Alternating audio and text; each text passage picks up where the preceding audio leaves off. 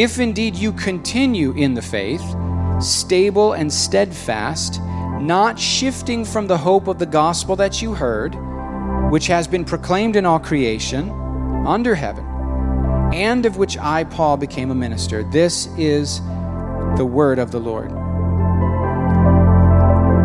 So notice how the phrase the gospel is the operating focus of the last half of this verse. It is the gospel that they are not to shift from. It is the gospel that they heard, and it is the gospel that has been proclaimed in all creation, and it is the gospel that Paul says he has become a servant of. That's a fascinating idea to become a servant of a message lifelong. The gospel is the reality. He's saying the Colossians need to keep exercising faith in, that if they stay rooted in it, they'll keep stay, bearing fruit. The gospel's the reason he's writing. The gospel's the reality that produces the hope. The gospel's the thing he wants them not to shift from. And again, the gospel's the thing that he says has been proclaimed to every creature under heaven, and that he's been um, made a completely sold out, focused servant of. Nothing but the gospel. It's a just fascinating concept, the idea of I exist to serve the gospel and for nothing else. That's a man who is possessed with a singular purpose. In one place, he says his life means nothing to him any longer except to testify to the grace of God. That's an expression of the guy saying, I exist, my life, the only reason I'm alive, the only purpose I wake up with every single morning is to express to others the beauty of God's grace. Translation I exist to preach the gospel. I exist to express the gospel. I, exp- I exist to serve the gospel and its purposes. What does he mean that the gospel has been proclaimed to every creature under heaven?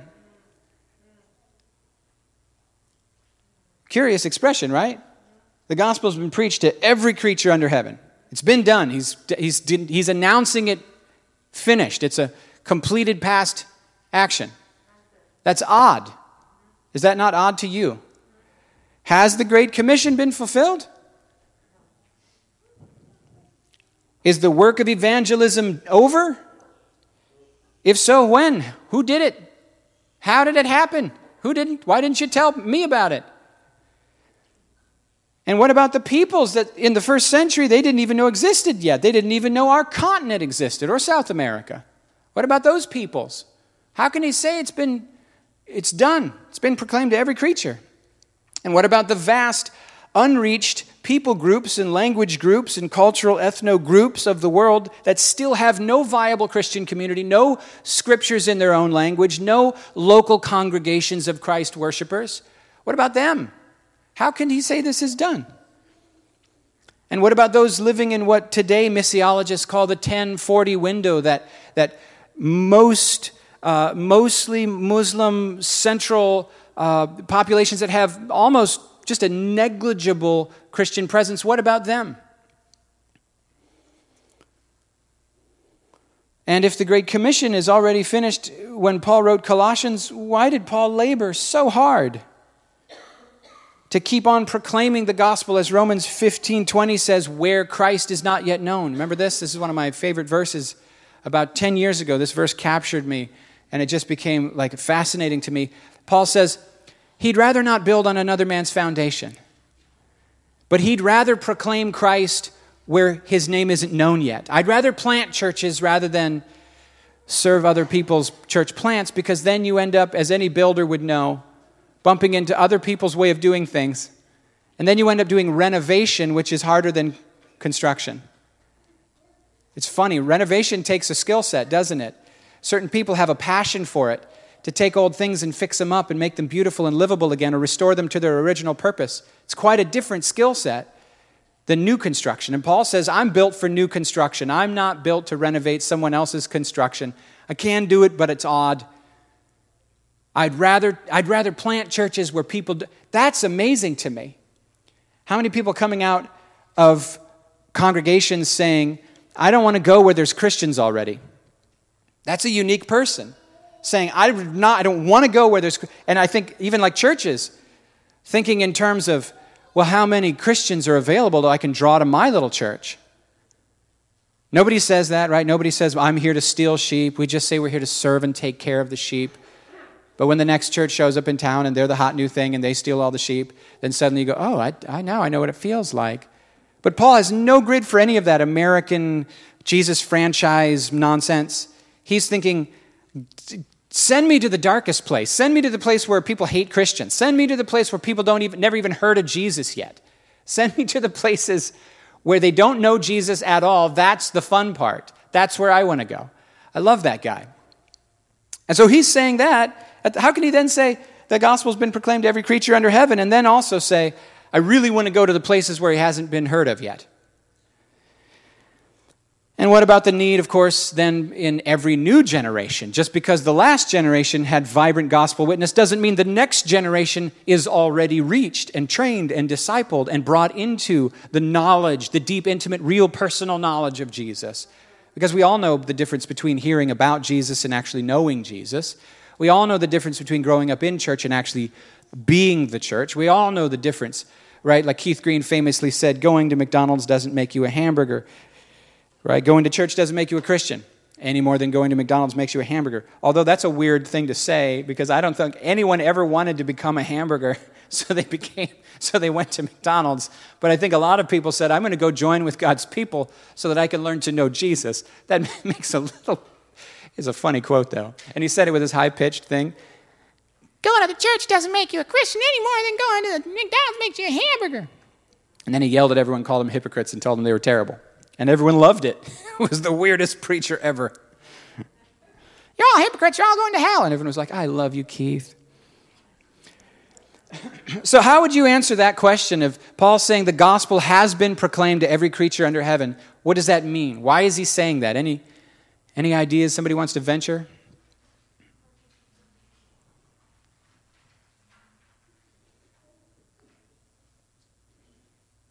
Andrew in the back, you can talk too, even though you're behind the glass. No, he can't even hear me.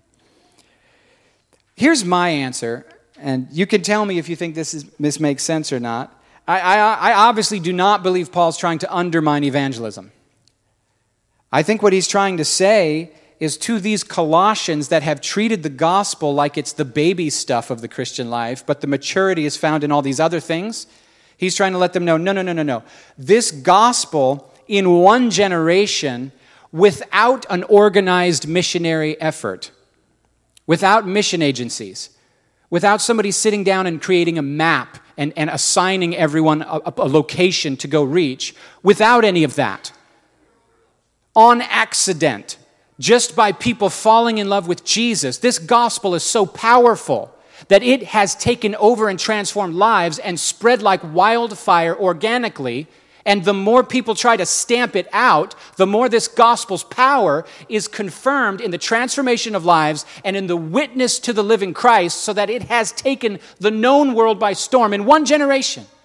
I don't think he's trying to say the work is over. I think he's trying to say, in a kind of exaggerated way, this gospel's dramatic and explosive spread should give you guys who are treating it with a little bit of contempt some pause to reconsider your thinking and get back to it. This gospel. This gospel. This gospel that roots you in the love of God. This gospel that changes lives. This gospel that brings you into the encounter with the living Christ, which is the essence of the faith. Christ in you, the hope of glory. This gospel that is the most important thing in your life and mine, says Paul. This gospel through whom you came to know God and through whom I became nothing but a servant of this one message for the rest of this one life I've been given. So, what does that curious expression mean? That he became a slave of the gospel. It's a fascinating expression. Whole books have been written about that, just that alone. Whole books people going, I want to understand what Paul's talking about. For a moment, let's just consider what would it mean for you to devote your life fully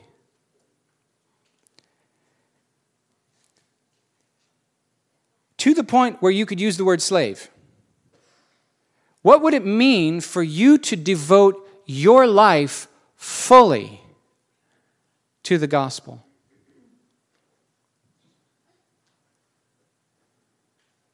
Now, that's a, a nuanced phrase, isn't it? Because you could say, well, I, I already devoted my life fully to God.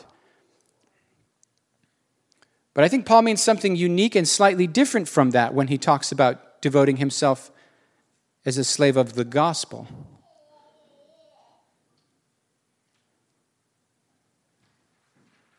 In Christ, in the body of Christ, each member has a different function. And Paul has a keen and very clear sense of his function in the body of Christ. And so every one of us is supposed to be devoted, I think, to the worship and knowledge of Jesus. I would be comfortable saying every one of us should be also devoted to the gospel. But I feel like there's a little nuanced difference between the two. What would it look like to devote your life utterly to a message?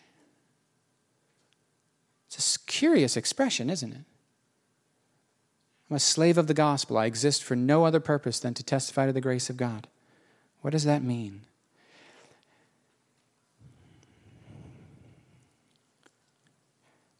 I think, for one thing, it would mean that your entire life is oriented around that message. Everything before then looks different than everything after then. Your time looks different. Your money looks different. Your relationships look different. Your work looks different. Your play looks different. Your understanding of time and eternity is shifted. All considerations, your hobbies look different. All considerations are subjected underneath the ultimate purpose of this gospel being rightly understood, rightly received, and spread among people. This becomes your abiding uh, uh, decisions are bounced off of what does it do to the spread of the gospel? Does this positively impact the spread of the gospel? Does this positively impact the right understanding and vision of the gospel? Or does this negatively impact the spread and, and right reception of the gospel? Strange, Paul says in 1 Corinthians that he was not sent to baptize. You remember this?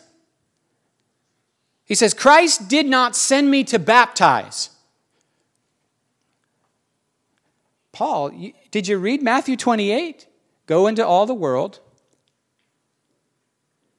making disciples of all people, baptizing them in the name of the Father, Son, and Holy Spirit, and teaching them to obey everything I've commanded, and surely I'm with you always to the end of the age.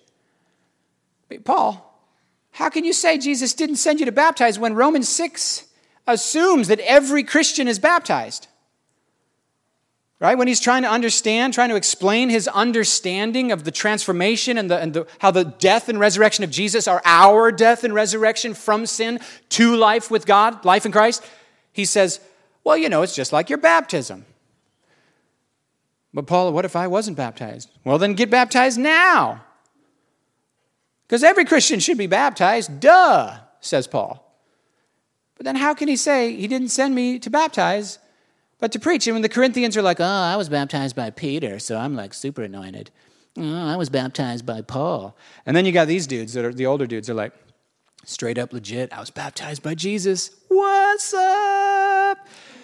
And and Paul's going, oh, and he's rolling his eyes and and like and he's going, dude, I'm really grateful that I didn't baptize any of you. And then he goes, oh, wait, well, actually, I did. There was that one guy. And then he's like, oh, shoot. I fine. I remember another guy. He misremembers. This is interesting, right? He misremembers. Right in the Bible, you can see him in real time correcting his narrative in the Bible, which is inspired and infallible. How's that for a good time? Oh, my bad. I forgot so and so and so and so. But he's grateful that he didn't baptize more of you guys. Fascinating he has such a, again, there's a nuance here between, here's a nuance between devoted to God and devoted to the gospel. And there's a nuance between the callings in the body where Paul goes, yeah, yeah, yeah, yeah, yeah, yeah. Some people's thing is probably baptism. Some people's thing is probably shepherding. Some people's thing is probably evangelism. Some, let me tell you my thing. I'm here for one thing. Give me the dang microphone. Let me talk about Jesus. Let me open the Bible. Let me talk to you about Jesus. It's all I care about. I'll do it house to house. I'll do it small groups. I'll do it big groups. I don't care. I'll do it in the business. I'll do it in the, in the, in the synagogue. Day and night, that's all I exist to do. I'll do it for free. I'll do it for pay. I don't care. Either way, this gospel has to go forth. It's all I care about. It's all I exist for. I met Jesus on the road. He knocked me off the horse. He blinded me. He told me everything I'd ever done in God's name was backwards and upside down, that I thought I was right, but I was wrong, that I thought I was saved, but I was lost, that I was reading the Bible and I was applying it, thinking that I was helping, but I was harming. He showed me everything was about Him. He showed me He's the one I've been seeking. He showed me everything that I'd ever learned in church was backwards and wrong. And now He's here to be the real light. So now, for the rest of my life, I'm going to be more zealous for Him than I was before for His law. And trust me, you weren't more zealous for his law than me. So for the rest of my life, I have one thing I'm going to preach the gospel. If it rains, I'm going to preach the gospel. If I get on a ship and the ship breaks apart and we make it, to, uh, you know, I grab onto a piece of wood and we make it to shore, guess what I'm doing? As soon as we get there, I'm going to pray for the sick person who lives on the hill. They're going to get healed and I'm going to explain the gospel. If we're collecting firewood and a snake bites me and they go, oh, he's going to die, and I don't die, I'm going to preach the gospel. If I die, I'm in the gospel. If I go into a town and, I, and they want to hear my message and the church forms, I'm going to preach the gospel to that church. And then I'm going to do this wild and crazy thing that most pastors would freak out about. I'm going to leave on purpose and entrust them to God and His grace. I'm going to trust the gospel to change them from the inside out, and Holy Spirit can guide them. What? See in a, see in a year or two, maybe. You've been saved three months, you're elders. I got to go preach the gospel to more people. But Paul, you're abandoning your flocks. He rolls his eyes. I'm not abandoning them, I'm entrusting them to God and His grace. I believe in the power of the gospel to transform lives, and I don't believe in the power of legalism to curb sin. That's a dead end. And I believe it so strongly, I'm able to go, now I have to go do more. I have to reach more. And if they beat him in the face and throw rocks at him and he falls to the ground unconscious, he gets back up and says, well, that was no fun. But I think I saw a dude in the back who wanted it. I'm going back. His, that one guy in the back wasn't throwing rocks. I bet he wants Jesus. And his brother's friends said, Paul, you're killing us. Just leave. When Paul leaves Jerusalem, did you know it says the church enjoyed a time of peace and was strengthened in the Holy Spirit?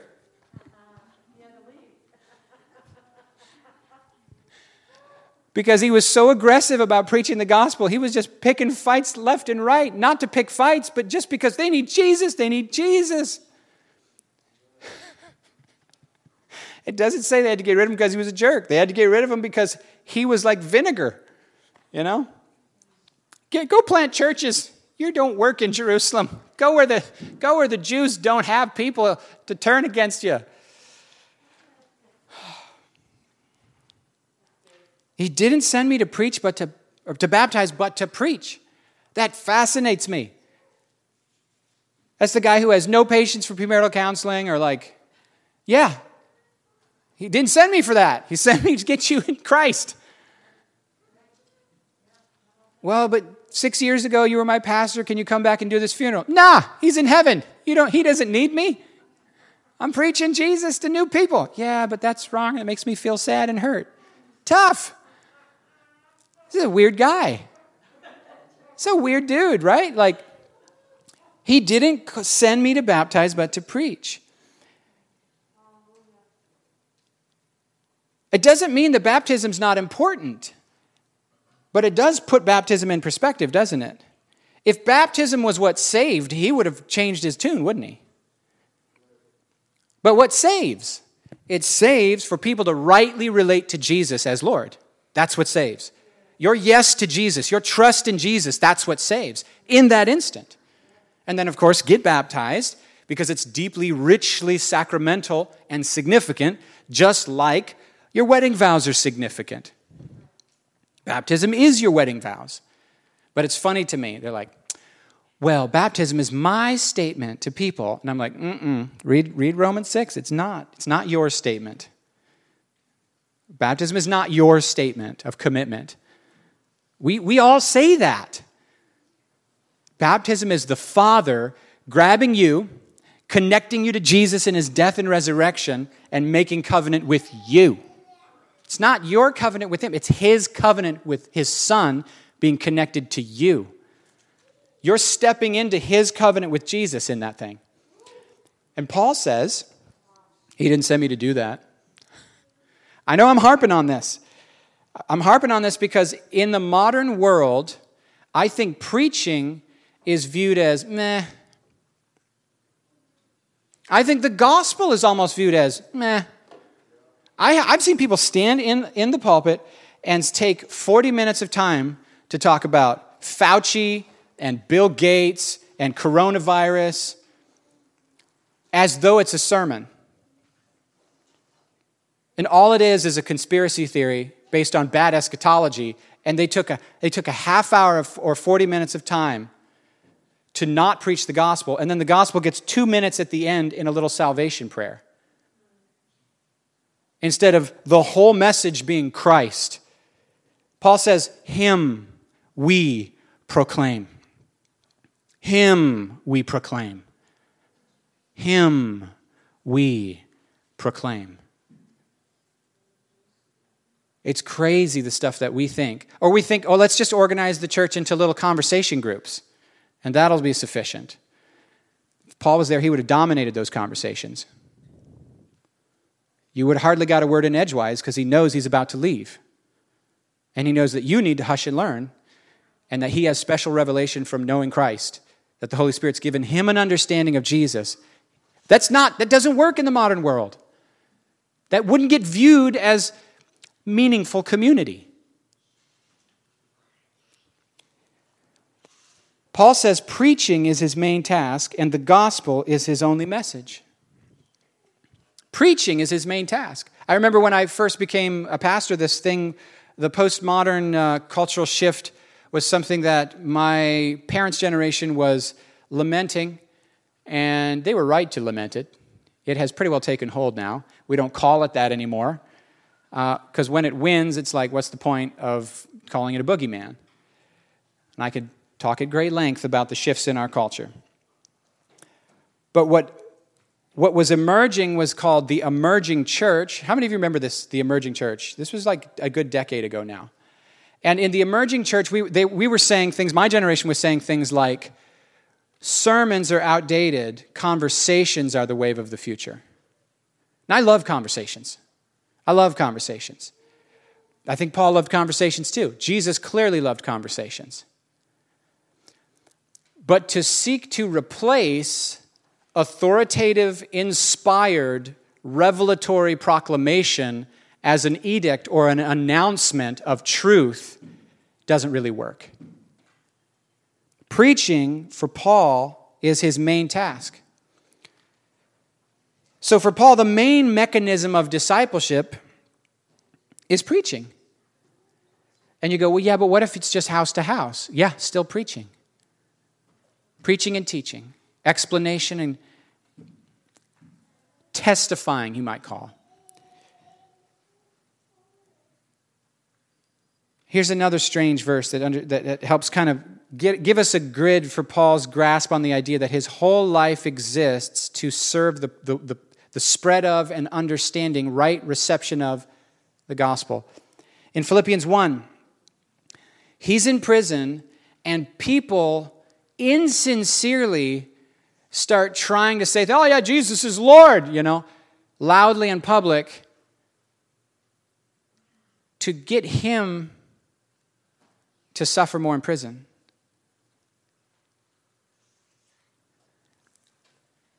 It would be like hecklers showing up to falsely represent Christians so we look dumb and they don't believe anything they're saying. They're just trying to get people to not like Christians. How much do you really got to hate a dude to fake being a part of his group, put on the garb of that, and then in public make the whole group look bad. You got to really hate a dude a lot to do that.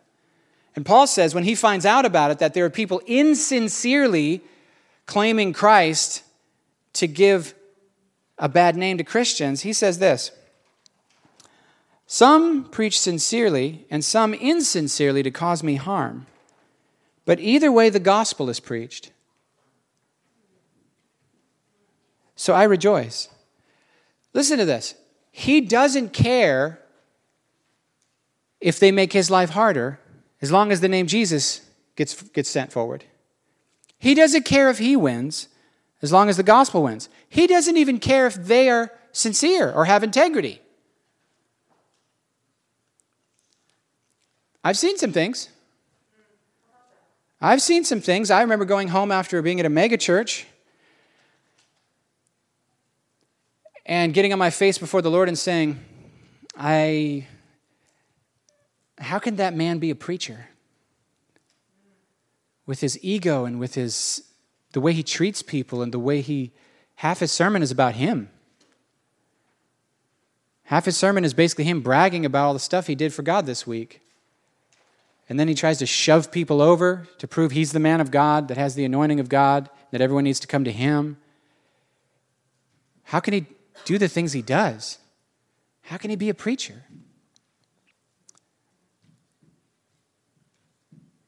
I just was so disgusted with what I saw.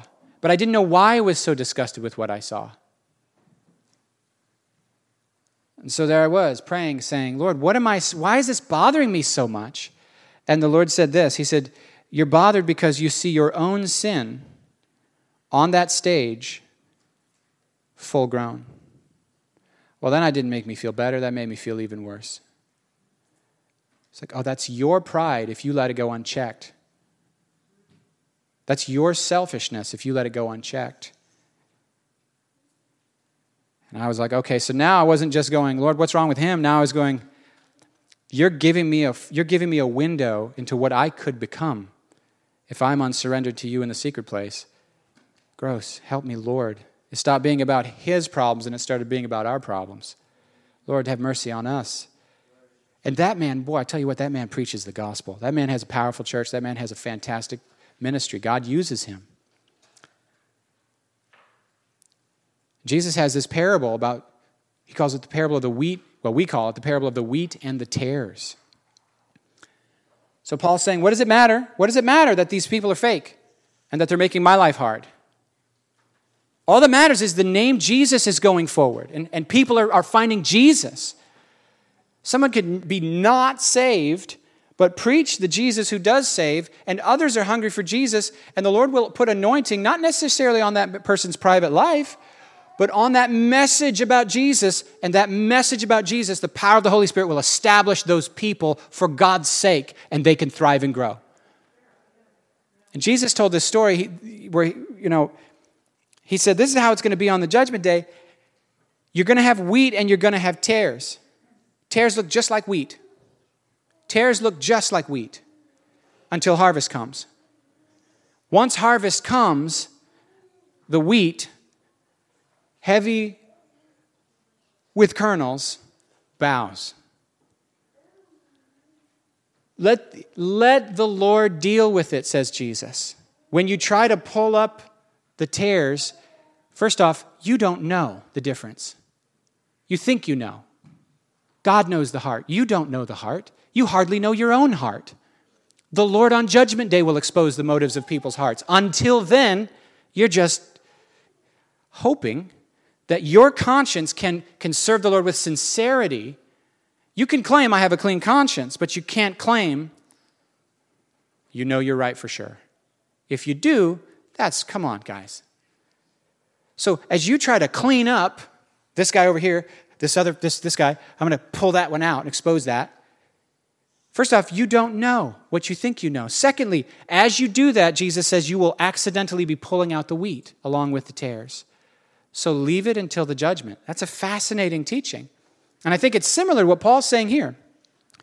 He says, I'm in prison and my life could be a lot harder because of what these fake Christians are doing out there. But what does it matter?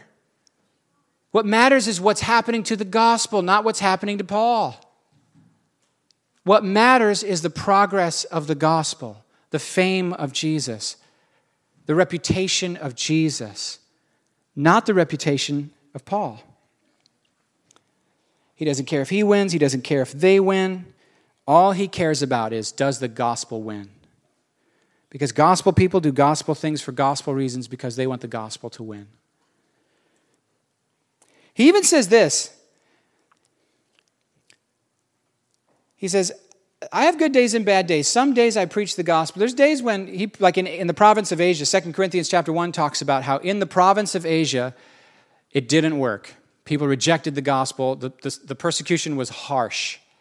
It, it felt like failure after failure. He says, in, in our hearts, we felt the sentence of death. We wanted to die. We thought death would be an upgrade. He said, we were, we were, we were pressed beyond our, past, our capacity to endure. That's, that's a good verse. You know those people that say God will never let you be, God will never give you more than you can handle? And in 1st, 2 Corinthians chapter 1, he says, We were given more than we could handle, but we weren't given more than God can handle. And we were way beyond our depth, so that we had to depend on God for comfort and for hope because our hearts didn't have hope to spare. You remember this? But guess what he did? Did he quit? You know better.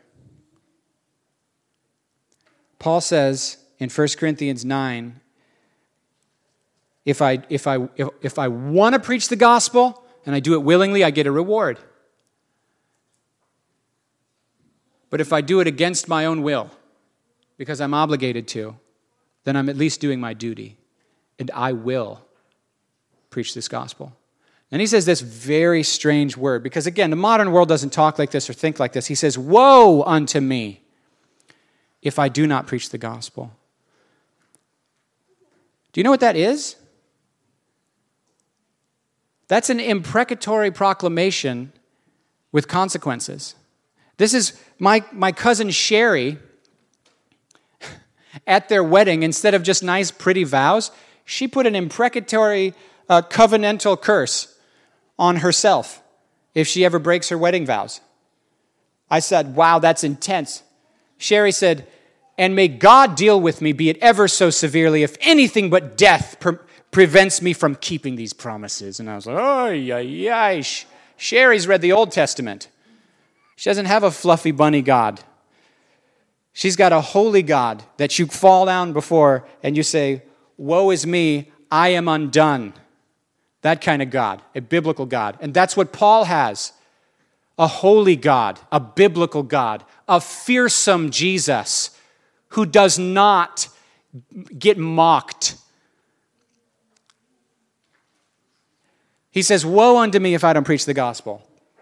That's a prophetic, imprecatory self proclamation. I have a mandate from the Lord Jesus, the Holy One, to proclaim this gospel, come hell, high water, persecution, or even sword. Cut my arms and legs off. If I have a tongue, I'm preaching. Pull my tongue out. But if I have any ability to wink and make facial expressions in some sort of strange sign language, I'm preaching the gospel. Put me in heaven. What will I do next? I'll pray for the progress of the gospel. He's a man with one purpose.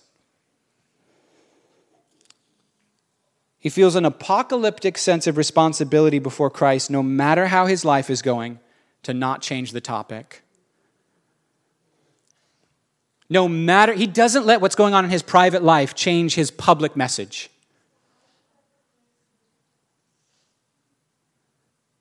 Don't you? Don't do it. Don't let how life's going change your message. Don't do it. He feels an apocalyptic responsibility before Christ, no matter how his life is going to preach the gospel, come hell or high water, no matter if it brings amens and revivals and a church gets planted or he gets his butt handed to him and beat with rocks and shouts of, Get him out of here. Either way, he's going to preach the gospel. You can maybe shut him up today, but you can't shut him up tomorrow. And you can maybe kick him out of here, but you can't kick him out of the next place very well. You know what's crazy is they did. You know how much they hated him? They made a vow that they wouldn't eat or drink until he was dead. That's like when you're playing a video game and it like unlocks an achievement and you're just like ping and then there's a star and it says a thousand points, achievement unlocked. When, when you reach that level, oh, no one else thinks that's great? I think that's great. Like, there's probably some twisted kid somewhere that's like, Oh, Lord, I hope I have a group of people that fast and pray that they could kill me. I want to love you so much that that's how people feel about me. I don't, I don't, I don't want that personally. I would like a milkshake and a nap. That's what I want. Okay. Sonic is right. No, don't product placement in a sermon. It's bad. I've noticed that if I say if I, if I say a restaurant or something, people are like, "I want that now," and they like make a beeline right after church. I know, strawberry milkshake, baby, with a cherry on top. Oh boy, he's going to preach the gospel. He's going to preach this gospel. If if he gets raised from the dead, guess what he's going to do? He's going to preach this gospel. And you might think that it's not necessary to preach this gospel in heaven, but I, but I bet you right now, if you show up and you go, hey, Paul, he's going to leak on you.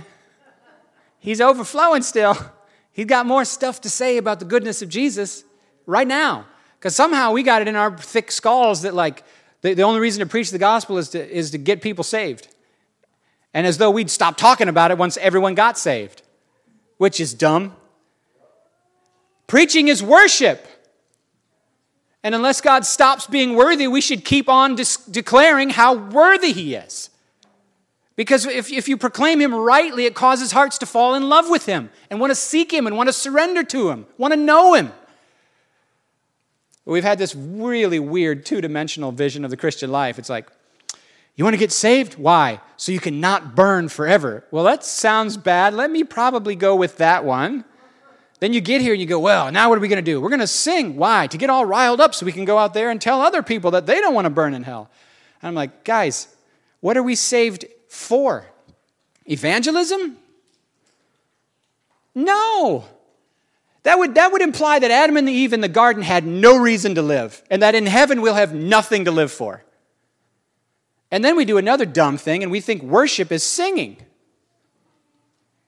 which makes like most people not really think heaven's going to be great. And like Christianity then becomes like a list of rules, stuff not to do so you don't burn, and a list of duties, stuff to do so that you can be the ones helping others not burn, so we can go to heaven and not burn. Well, what are we doing there? Well, we're going to stand around we're going to sing. Uh, Martin Smith and the band Delirious is going to lead us in I Could Sing of Your Love Forever for a while. It's going to suck. No. No, what if what if what if we were made for work, relationships with a God who liked to work with us? What if Jesus for 30 years was living the purpose of what the rest of us would be redeemed into? What if his family life was the model for the normal Christian life? Just as much as his spirit filled mission life was also a model. So, whether revival falls or he gets beat with rocks and kicked out of town, it changes nothing. I mean, it does affect him emotionally, but it doesn't change his purpose.